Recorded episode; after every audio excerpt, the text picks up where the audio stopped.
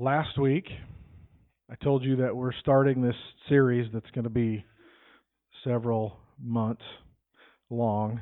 I'm going to do my best that each Sunday morning is its own topic so that if you miss a Sunday, you're not lost.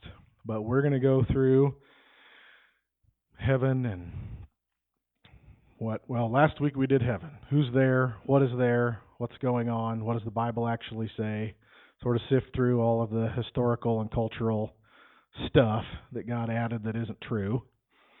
Last week was what is in heaven? Who's there? What are they doing? They're not floating on clouds playing harps. Today my question is what has jesus been doing for 1986 years was 1,986 years ago that he ascended after his resurrection. He ascended into heaven. What has he been doing? And then over the next few weeks, we will look at what does the Bible, what did Jesus, and what does the Bible say has to happen before he comes back. All growing up, I was taught, oh, Jesus can come back at any moment. Be ready. It's not true. Many things he said have to happen haven't happened. So, what did he say has to happen before he returns? We can take several weeks and look at that stuff. Then, what will his return actually look like? Um, it won't be anything like Left Behind, I'll tell you that. Sorry if you like those books and that, those movies, but that is not what the Bible says. So, uh, we'll get into that what does his return actually look like? What will what will our part be in that? That will be awesome. And then, you know, the the great battle and and what is judgment and what is the great wedding supper of the lamb what does what does that look like what does the judgment seat of christ look like what is that what does jesus' reign on earth look like and then new jerusalem and heaven on new earth. And That's like July and August. We're, we'll get there eventually. I told you last Sunday I'm not going to bore you with the details of the numbers of the dates of Daniel and Revelation. That is not what we're going to do at all. Primarily because I don't think I understand that at all, and I don't think anybody does. And the people who think they understand, I don't trust them. Precisely because they think they understand. Um, but Jesus did say, watch the weather and know what's coming. So we're going to do that. It's a command. So if you're new around here and you're like, oh no, I don't want to hear this stuff again. Well, I've been pastor here for seven years and I've never ever taught on end time stuff or the return of Jesus or Revelation or Daniel or any of that stuff. Never. So primarily because I wasn't interested in it. But in the last, let's say, year, the Lord has made uh, Revelation so alive to me as the worship hymnal of heaven and the glory of Jesus. And I'm not interested in predicting dates and times and, and all this. I am interested in knowing Jesus. And who is he now? We know very well, I think, uh, it's illuminated very well through church history and doctrine who he was when he was on earth. Who is he now? The glorified King of Kings and the Lord of Power. That is, I think, greatly misunderstood. It is a not very well illuminated subject. And Jesus said in one of his interactions, he said, Blessed is he who is not offended because of me. And I think there's a lot of people who don't understand who the fullness of who Jesus is, and they will be offended at him because they're not expecting him to be who he is, expecting him to come back like he was. But that's not how he's returning. So, uh, my goal is even today that our vision of who Jesus is get brighter and bigger and more glorious and excited about who he is and what he's doing and our part in that. It's not just to go through some irrelevant humdrum doctrine stuff. I want to know Jesus. So, am I in the right place? All right. I figured I was talking to the right people. Yeah. All right. So, Acts 1 4, if I could have that on the screen. And being assembled together with them, he commanded them not to depart from Jerusalem, but to wait for the promise of the Father, which, he said, you have heard from me. That's the Holy Spirit. For John truly baptized with water, but you shall be baptized with the Holy Spirit not many days from now. Therefore, when they had come together, they asked him, saying, Lord, will you at this time restore the kingdom to Israel? And he said to them, It is not for you to know times or seasons which the Father has put in his own authority. But you shall receive power when the Holy Spirit has come upon you, and you shall be witnesses to me in Jerusalem, and in all Judea and Samaria, and to the end of the earth. Now, when he had spoken these things, while they watched, he was taken up, and a cloud received him out of their sight. And while they looked steadfastly toward heaven as he went up, behold, two men stood by them in white apparel, who also said, Men of Galilee, why do you stand gazing up into heaven? This same Jesus who was taken up from you into heaven will so come in like manner as you saw him go into heaven. So, this day was 1,986 years ago, roughly. Okay, our calendar's a little off. Jesus was actually born somewhere between 3 and 4 BC, so you have to add 3 or 4 years back to his birth, and then he was 33 years old when this happened. And so accounting for all of that, it's roughly 1986 years ago. He ascended into heaven, and angels told the apostles he will come back, just like you saw him go. And he said, as he was leaving, I will put the Holy Spirit on you, and you will be my witnesses through Judea and Samaria, that's the regions around Jerusalem and what we now call the country of Israel, and even to the ends of the earth you will go and be my witnesses of me, my resurrection, my kingdom. In the gospel, in the news of the gospel and the power of the Holy Spirit, you will go all over the earth. And the angel said, Hey, stop staring. Go do what he just said to do. He'll come back when he's going to come back. So, he, in Acts 2, Peter mentions what happened to Jesus when he got to where he was going.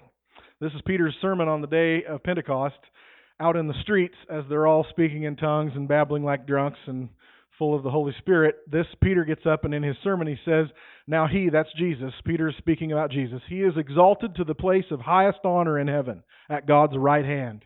And the Father, as he had promised, gave him the Holy Spirit to pour out upon us, just as you see and hear today. So it was I think 50 days or something in between Jesus' ascension into heaven and when the day of Pentecost came, when he poured out the Holy Spirit. When Peter says Jesus is gone to be at the right hand of the Father. There's other scriptures that say that also, that he is seated at the right hand of the Father. So God the Father is on his throne, Jesus is right next to him.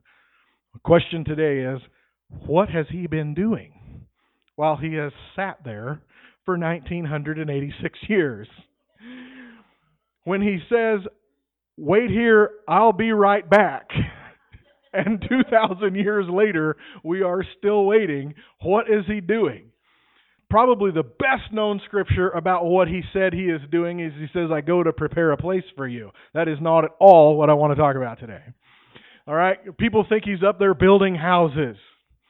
Well, he is true that he's the carpenter, but I seriously doubt if he is that is his main focus is building mansions for us. I I realize that that is happening, but there's there's other scriptures where Paul says calls this body our house or our tent, and he said we leave this house and we get our heavenly house.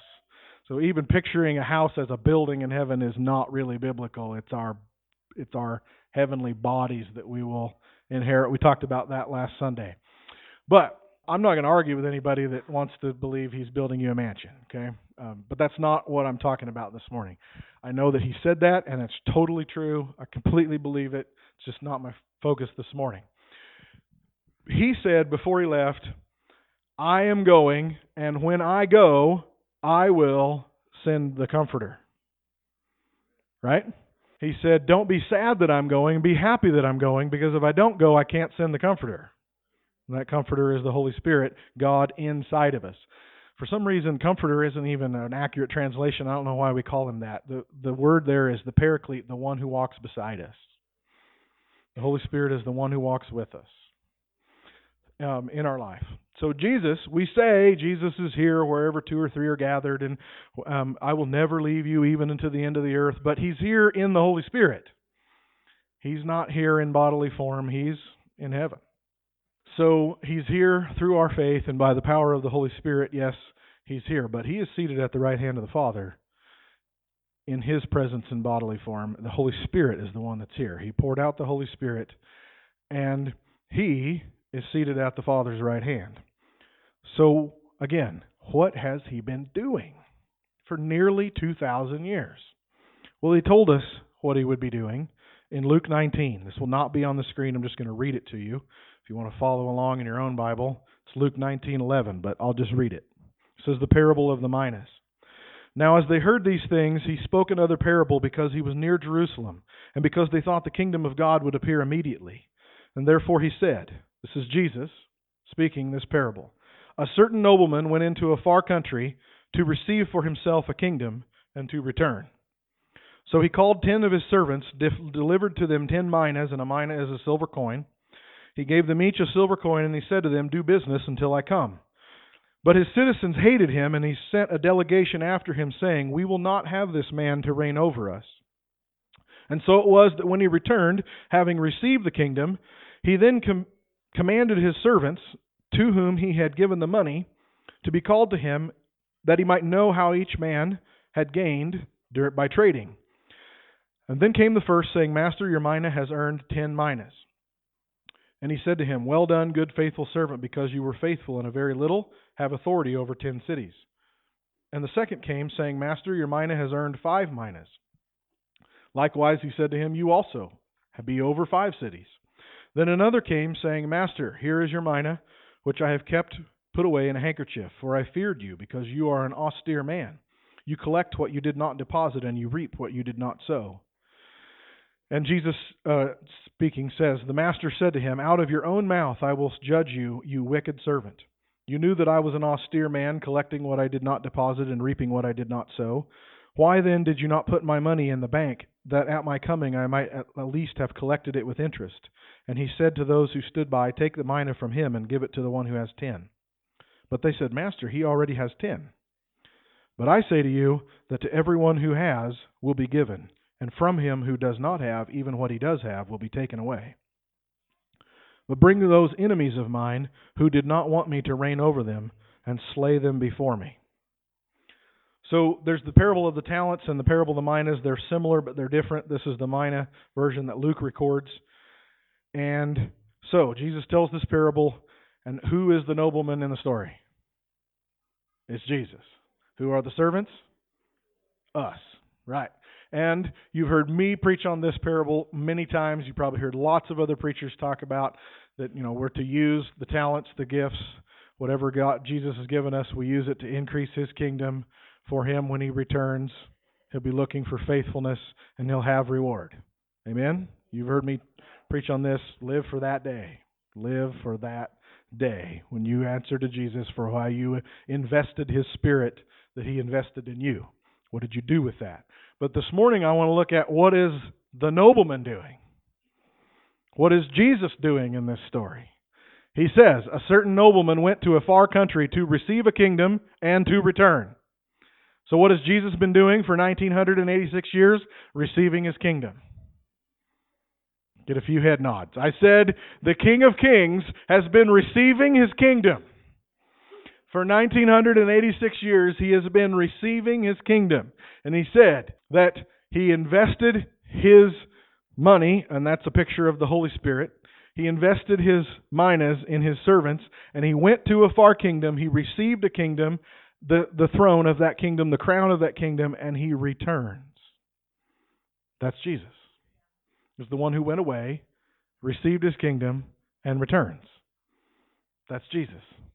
And it says, when he had returned, he when he had received the kingdom, then he returned. So apparently Jesus doesn't completely have his kingdom yet because he hasn't come back yet. Hello? Are you with me? So then he returns and he rewards his servants and he slaughters rebels that wouldn't make him king. That's Jesus. Both of those will happen when he returns. Amen. Okay. He is receiving his kingdom. What does that mean? Luke 17, he told us. Some of the Pharisees asked Jesus, When will the kingdom of God come? Because they're thinking Jesus is going to restore the, the, the family line of David, of which Jesus was. He was a literal son of David. He was the son of Solomon and all the kings, Rehoboam and all the way down through Josiah and Joash, and he was exactly in the royal line. That's why everybody thought he was going to restore this earthly kingdom of Israel on the throne in the palace in Jerusalem. And Jesus is like, No, I'm not that kind of king. I'm not an earthly king. People still think Jesus is going to take over the world. He's not here to take over the world, he's here to take over our hearts. Jesus says God's kingdom is coming, but not in a way that you will be able to see with your eyes. People will not say, Look, here it is, or there it is, because God's kingdom is within you. Jesus' throne is in our hearts. That is the kingdom he has been receiving for 1986 years is the hearts of men and women, of course using that word in general. Hope you're with me. He has been receiving his kingdom that the Father gave him, which is the hearts of us. That's what he's been doing as his kingdom grows and spreads around the world. Matthew 28, he said this would happen. Jesus came, he commanded us to do it. Jesus came and spoke to them, saying, All authority has been given to me in heaven and on earth. Go therefore and make disciples of all the nations, baptizing them in the name of the Father and of the Son and of the Holy Spirit, teaching them to observe all the things that I commanded you. And lo, I am with you always, even to the end of the age. Amen. It's the very end of the, the book of Matthew. Jesus said that his kingdom is in the hearts of men, and he commanded his apostles, Go and win the hearts of men. That's my kingdom. I'm not going to be on a physical throne in the city of Jerusalem. I'm going to live in Sandy Fox's heart. That's where I want to live. I'm going to live in Shirley Harris's heart. I'm going to live in Ben Lowe's heart. Go and make disciples because that's how I receive my kingdom. I don't want earthly riches, I want your hearts. He is receiving his kingdom for the last 1986 years more and more and more to the point where we are literally in the billions of people have made Jesus Lord of their heart. And his kingdom, Revelation says, the people in it are uncountable. Hello. That's a lot of people. Jesus is receiving his kingdom. That's what he's doing. Help us, Jesus. We are lowly northeastern Oregonians we need to see your kingdom on a universal scale. We need to see the glory of your kingdom as it encircles the globe and fills all of creation, Lord Jesus. You are so much bigger than we know. You are so much more glorious and beautiful and powerful than we know. Open our eyes this morning and blind us with your glory, Lord. Blind us with the glory of your kingdom, Lord, and how much you are worshiped and loved and adored all over the globe, how glorious you are and how great you are, how huge you are, how wonderful you are, even into the ends of the age. The end of uh, back in Matthew 24, he says this This gospel of the kingdom will be preached in all the world as a witness to all the nations, and then the end will come. Jesus said, Every nation, and the word is ethnos, every ethnic group, every literal ethnic group on the planet must hear of his kingdom before he comes. It can't happen tomorrow because that hasn't happened yet. Mark 16, the end of the book of Mark, he says, Go into all the world and preach the gospel to every creature. That's not even every person, that's all creation. That's what I'm doing when I'm out there shouting at the canyon, preaching the gospel to all creature. He who believes and is baptized will be saved, but he who does not believe will be condemned. And these signs will follow those who believe. In my name they will cast out demons, they will speak with new languages or tongues, they will take up serpents, they will drink any if they drink anything deadly, it will by no means hurt them. They will lay hands on the sick and they will recover. Ha! But Jesus said, there it is. He said, go and preach the gospel to every creature. Because that's my kingdom. Is inside of you. The gospel, the kingdom, the kingdom of heaven is in the hearts of men. In Luke 24, the end of the chapter, the end of the book of Luke, he says this He opened their understanding that they might comprehend the scriptures, that he said to them, Thus it is written, and thus it was necessary for the Christ to suffer and to rise from the dead the third day, and that repentance and remission from sin should be preached in his name to every nation. Again, the word is ethnic group. Every nation, beginning at Jerusalem, and you are witnesses of these things. And for nearly 2,000 years, the witness of those men and women, 500 of them, that saw him resurrected after the crucifixion, written in this book, that testimony has gone out into all the world. From Siberia to South Africa, from Jerusalem to Japan. It has gone out into all the world, and the Holy Spirit has confirmed it with signs and wonders and healings and born again hearts. Completely changed lives completely new people. And Jesus is receiving his kingdom. And it isn't done yet. There's more. Or he'd be back right now. There's more. There's more people who will make Jesus Lord today. Do you understand that something like 300,000 people a day get born again just in India alone? Jesus is receiving his kingdom. And it's growing in size and in brightness and glory. And if you only pay attention to the media from hell in America, you're going to get a pretty dark picture of the world. But Jesus' kingdom is growing, and the light is shining brighter. And yeah, the darkness is getting darker, but the light is getting lighter, and good things are happening. Jesus is on the move, and his kingdom is growing.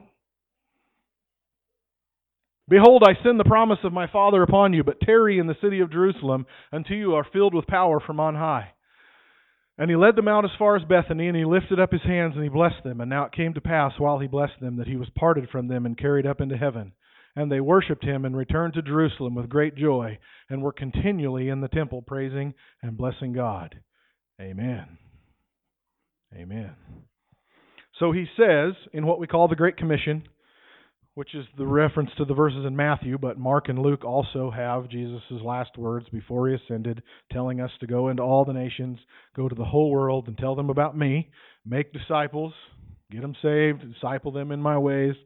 He's got this, we call it the Great Commission. So again, I kind of got ahead of myself, but but that has to go all the way around the world.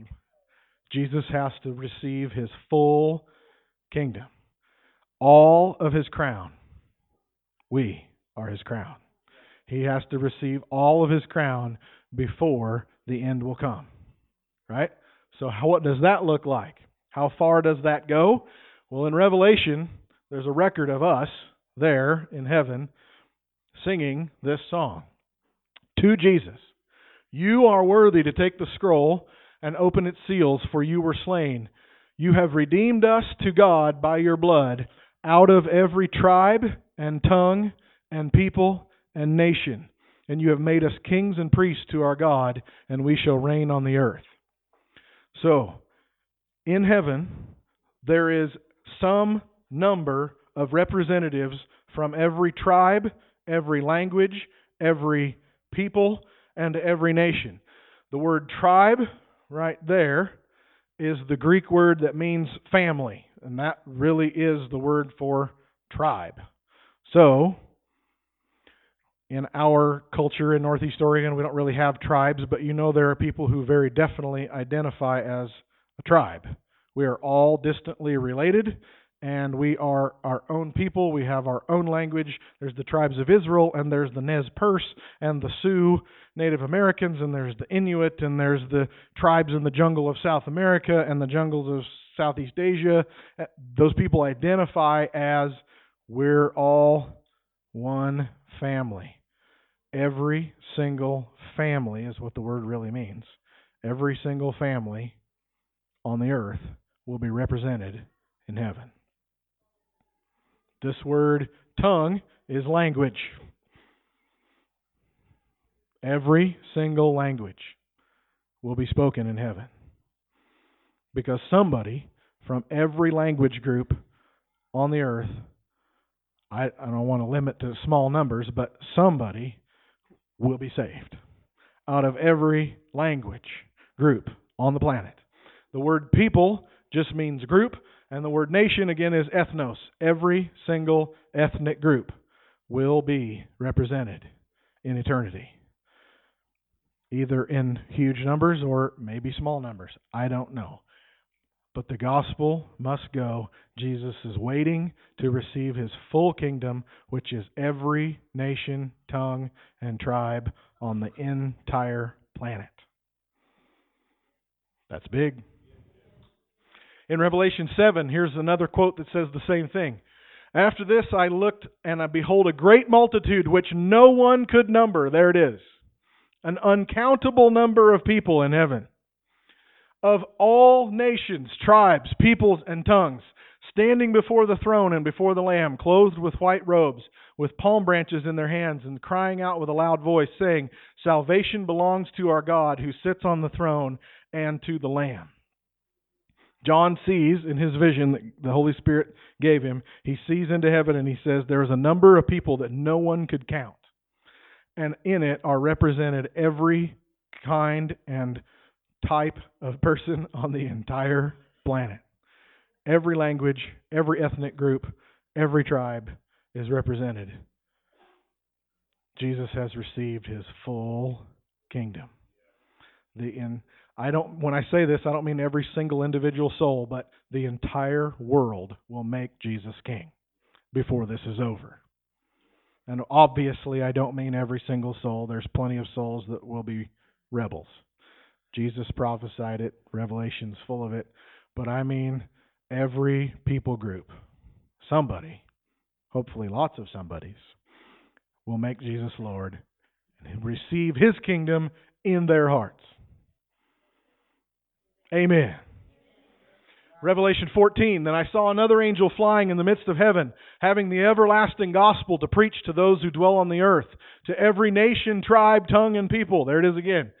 Saying with a loud voice, This is an evangelist angel sent directly from the temple in heaven, and this is the gospel.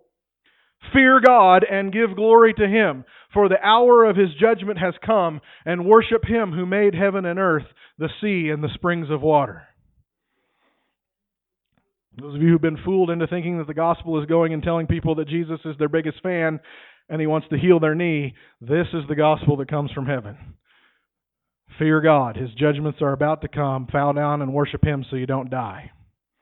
Make him Lord now in your own heart. That's the angel's version of the gospel. Might be some truth in it. Maybe some of you don't like that, but that's the gospel that comes out of heaven. That the angel preaches to every nation, tribe, tongue, and people, every single group on the entire planet represented by the time this thing is over. Jesus is receiving his kingdom. So we have 1,986 years of what we call on earth church history the spread of the gospel beginning on the day of Pentecost in Jerusalem that spread out through all of what we now call the Middle East and northern Africa and up into Europe and then into northern Asia. And one of the apostles went over as far as east as far as India. And then there's the whole history of Islam rising up and killing off the Christians in that area. But there was the split between the Orthodox Church and the Catholic Church. And there's a split between the Protestant church and the Catholic Church, and and there's a couple different models. But one that's very common of viewing the spread of the gospel around the globe in what we call time and history is that the gospel continued to move west. At the during the Protestant Reformation, it came to the Americas, and and you heard Alessandro say this when he was just here a couple months ago that the gospel then continued to move west, further across the Pacific and into into uh, East Asia, and and it's the gospel isn't moving only one direction, but the flow of the history of gospel does seem to move that direction. And now, as Alessandro said a few weeks ago, and you've heard me say before, that really there are pockets of unreached tribes in jungles here and there around the, the world, and but we're very close to fulfilling the Great Commission. Most of the languages of the world have the Bible translated already. Most, not every individual person, but most peoples, most tribes have heard some representation of the gospel. And really, uh, absolutely, there are people and cultures all over the globe that have received Jesus, and there are people and cultures that have rejected Jesus all over the globe. But as a whole, really the only two peoples left who are completely resistant to the gospel is the people in the Middle East and Israel itself. But that's going to change. It is changing. It has been changing. Thousands and thousands of Muslims hearing about Jesus from himself in dreams and visions that are reported continually from TV shows. I sent a whole bunch of you an email of a video this week. Did you watch that? Yeah, it was good stuff. An Egyptian Coptic priest who has a TV show that's broadcast to all the Muslim world, and he takes live calls from Muslim imams who want to debate from the Quran, and he just preaches Jesus and the power of the Holy Spirit. And that's all over the Muslim world on live television. Amazing. Praise the Lord. Amazing. If you follow Sid Roth's ministry, you have heard, or Morningstar, you've heard reports of unprecedented sal- numbers of salvations happening in Jerusalem. Jerusalem is known as a missionary graveyard. You don't go there to make converts because the Jewish people in Israel are very, very against Christianity and, and Jesus. And, and in the last six months, there have been several meetings where multiple hundreds have made Jesus their Messiah. That's never, ever, never happened before the days of the book of Acts. I mean, since the days of the book of Acts. It's happening. My picture is not necessarily, Alessandro taught us about this westward movement of the gospel, and I've heard around the globe since Jesus left, and when it returns to Jerusalem, he talked to us about the Chinese church and their march to Jerusalem, and that there's, I, I forget the number, he said, of Chinese Christians who are ready to march west out of China into the Muslim nations to carry the gospel to Jerusalem. They know they won't be home. They know they'll ne- they will not live to make it home, and they're ready to go and they will carry the gospel into Alessandro actually and Marcia are the contacts of the Chinese church in the Stan countries, Uzbekistan and Tajikistan and Afghanistan. He's their contact as they're going to move across and the march to Jerusalem. Their their picture is that as they're going to carry the gospel back to Jerusalem, and the gospel will have completely circled the globe.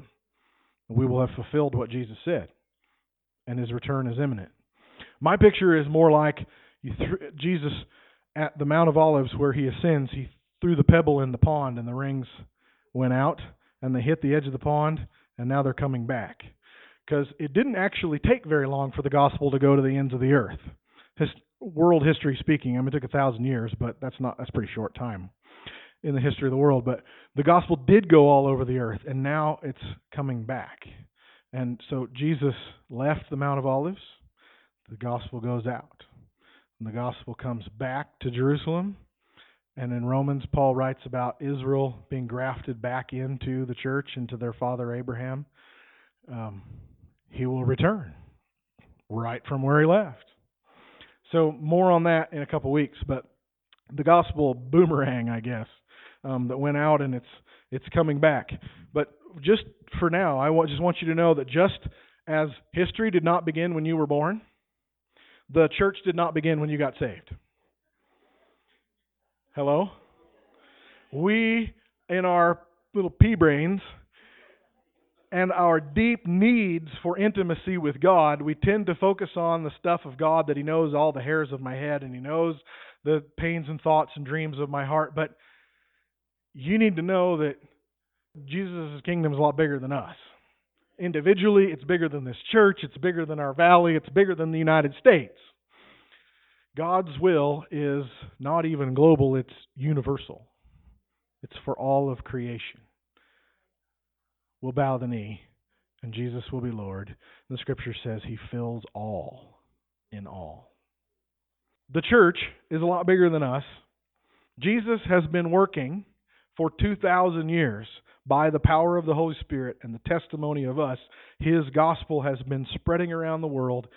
His kingdom is increasing as he inherits heart after heart after heart. And it is both intimately, individually perfect and personal, and it is massively, unimaginably, uncountably huge at the same time.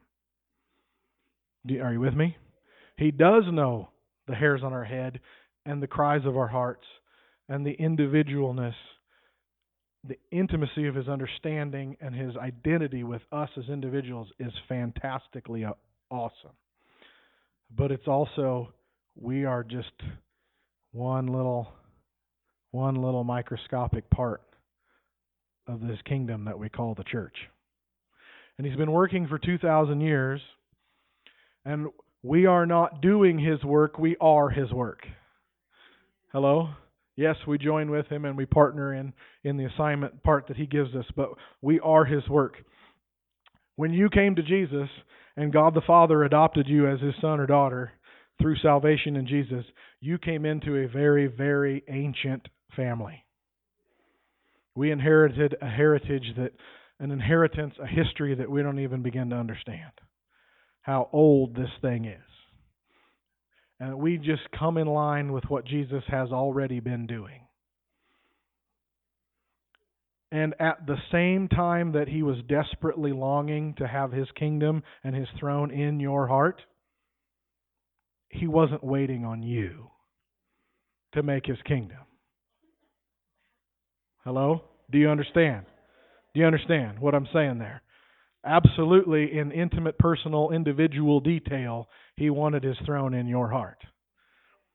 But he wasn't waiting, oh, now Mitch and Jeremy are in the kingdom, now we can finally move forward. We are in an ancient, ancient family with massive momentum and a huge, rich history that he has been working on since he created Adam and Eve, especially since the cross is what I'm talking about. We have literally, biblically, it says we have uncountable brothers and sisters in heaven. And very few of them will be Northeast Oregonians. I don't mean very few of us. I just mean in, even if everybody from Northeast Oregon is saved, our number will be tiny. So don't expect heaven to look like Union County. Hello? Don't expect heaven to look like New Song Community Church. It's much, much bigger. Blessed is he who is not offended because of me. We're going to have to go through some serious sensitivity training.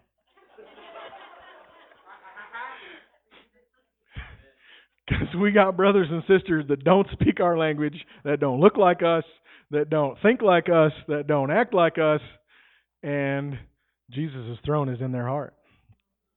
And we have things to learn from them, and they have things to learn to us. And we are to be supernaturally in unity now, and we can be, and we will be, but we have uncountable brothers and sisters around the globe. We, some of them already in heaven, in the throne room before God, singing those songs to Jesus.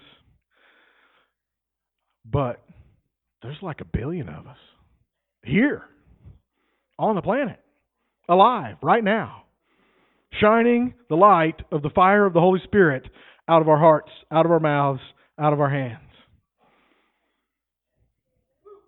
Who's going to stop that? Come on, don't ever feel small or powerless in front of all the bad news. The bad news is very real.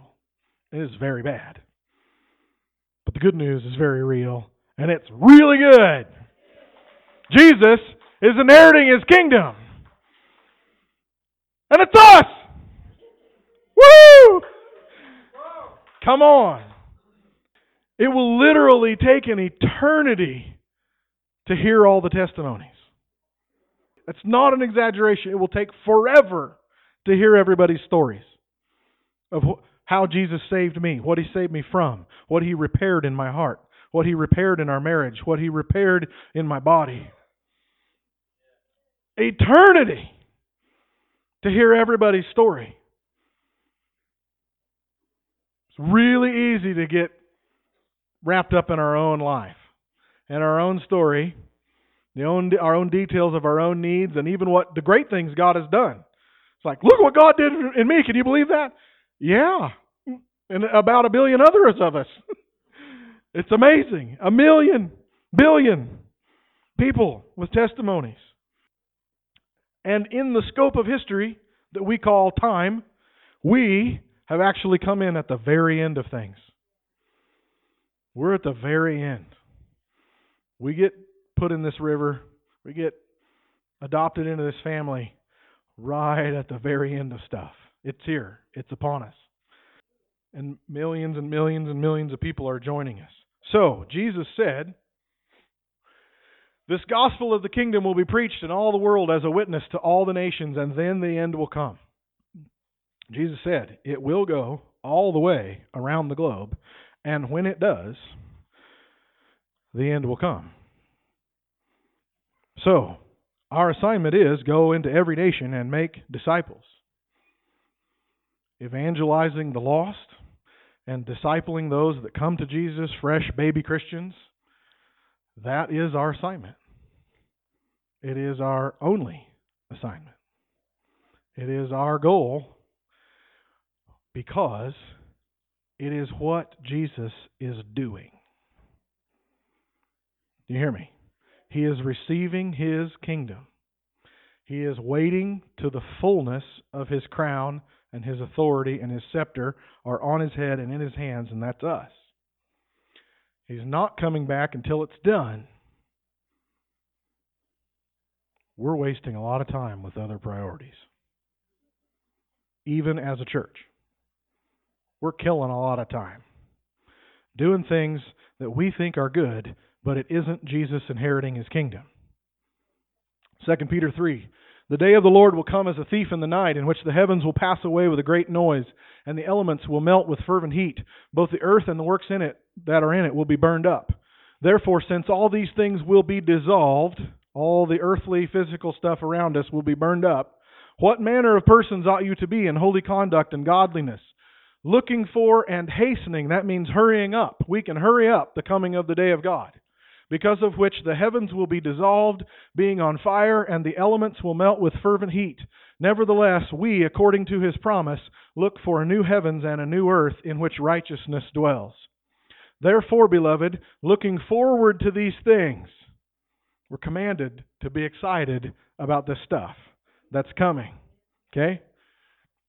Be diligent to be found in him in peace without spot and blameless, and consider the long suffering of our Lord as salvation.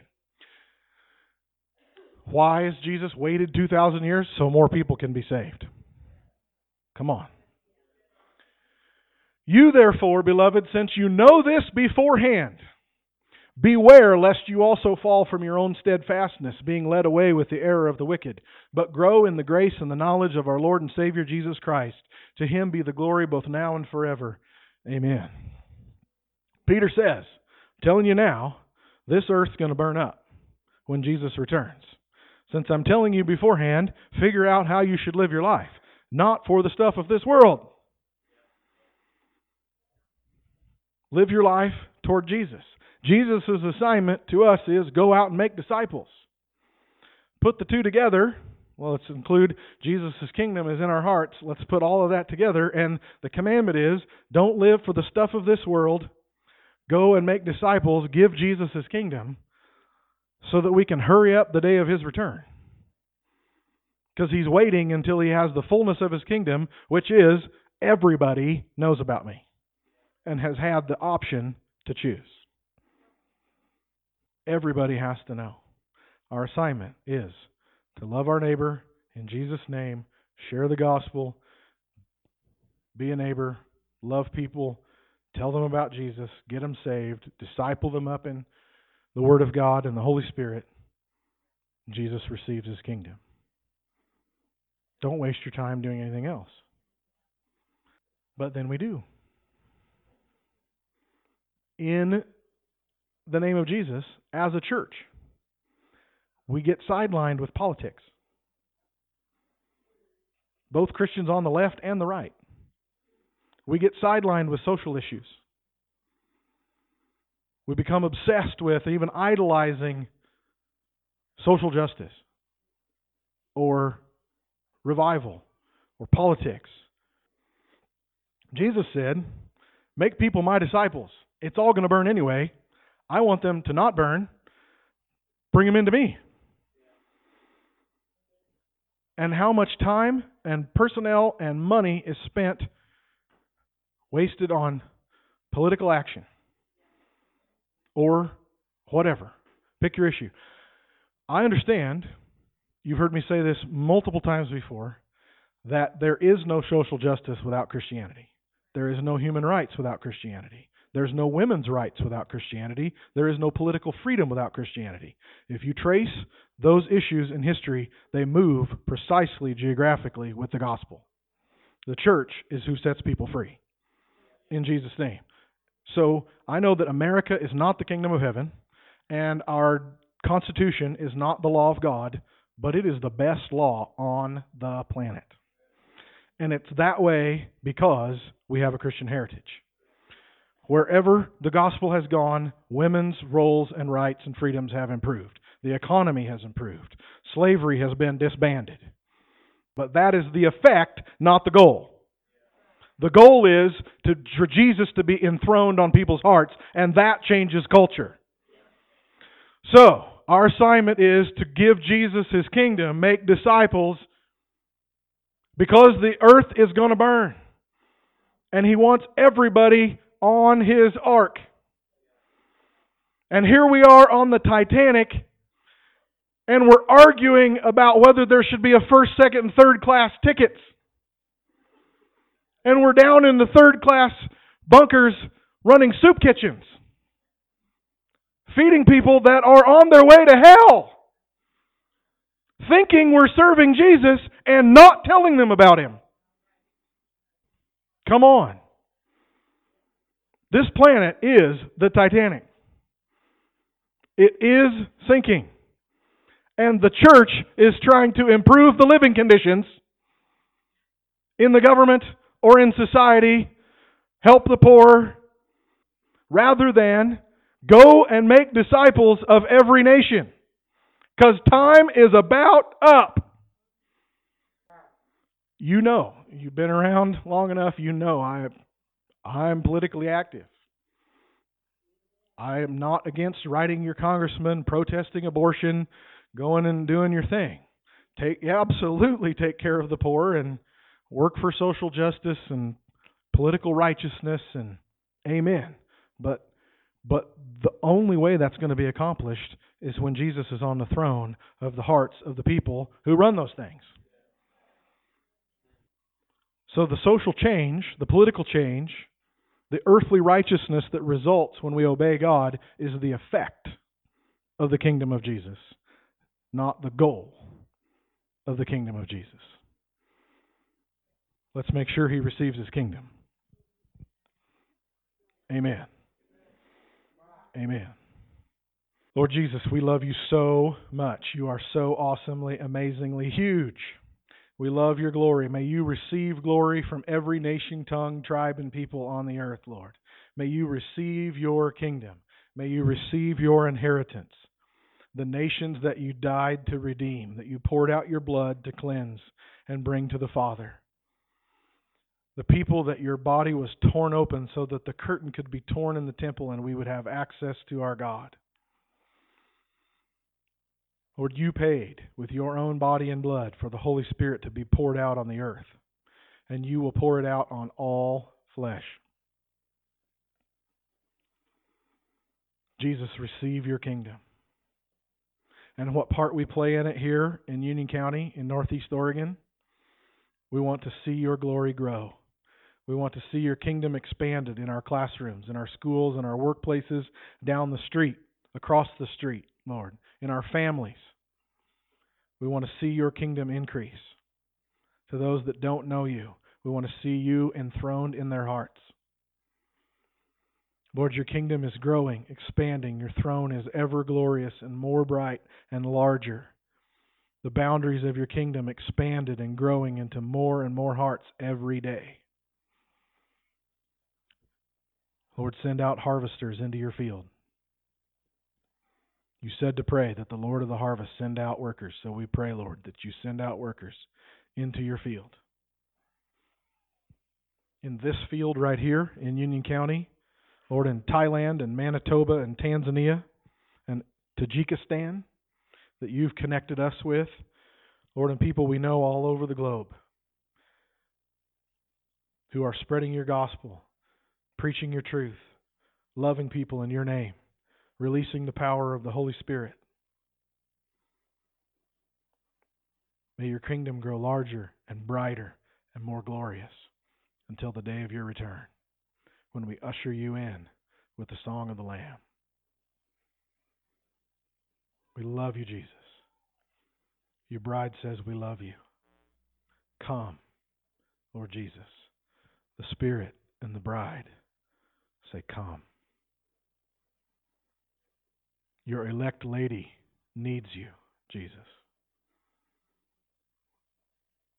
We want you here with us. We love you. We call you. Come.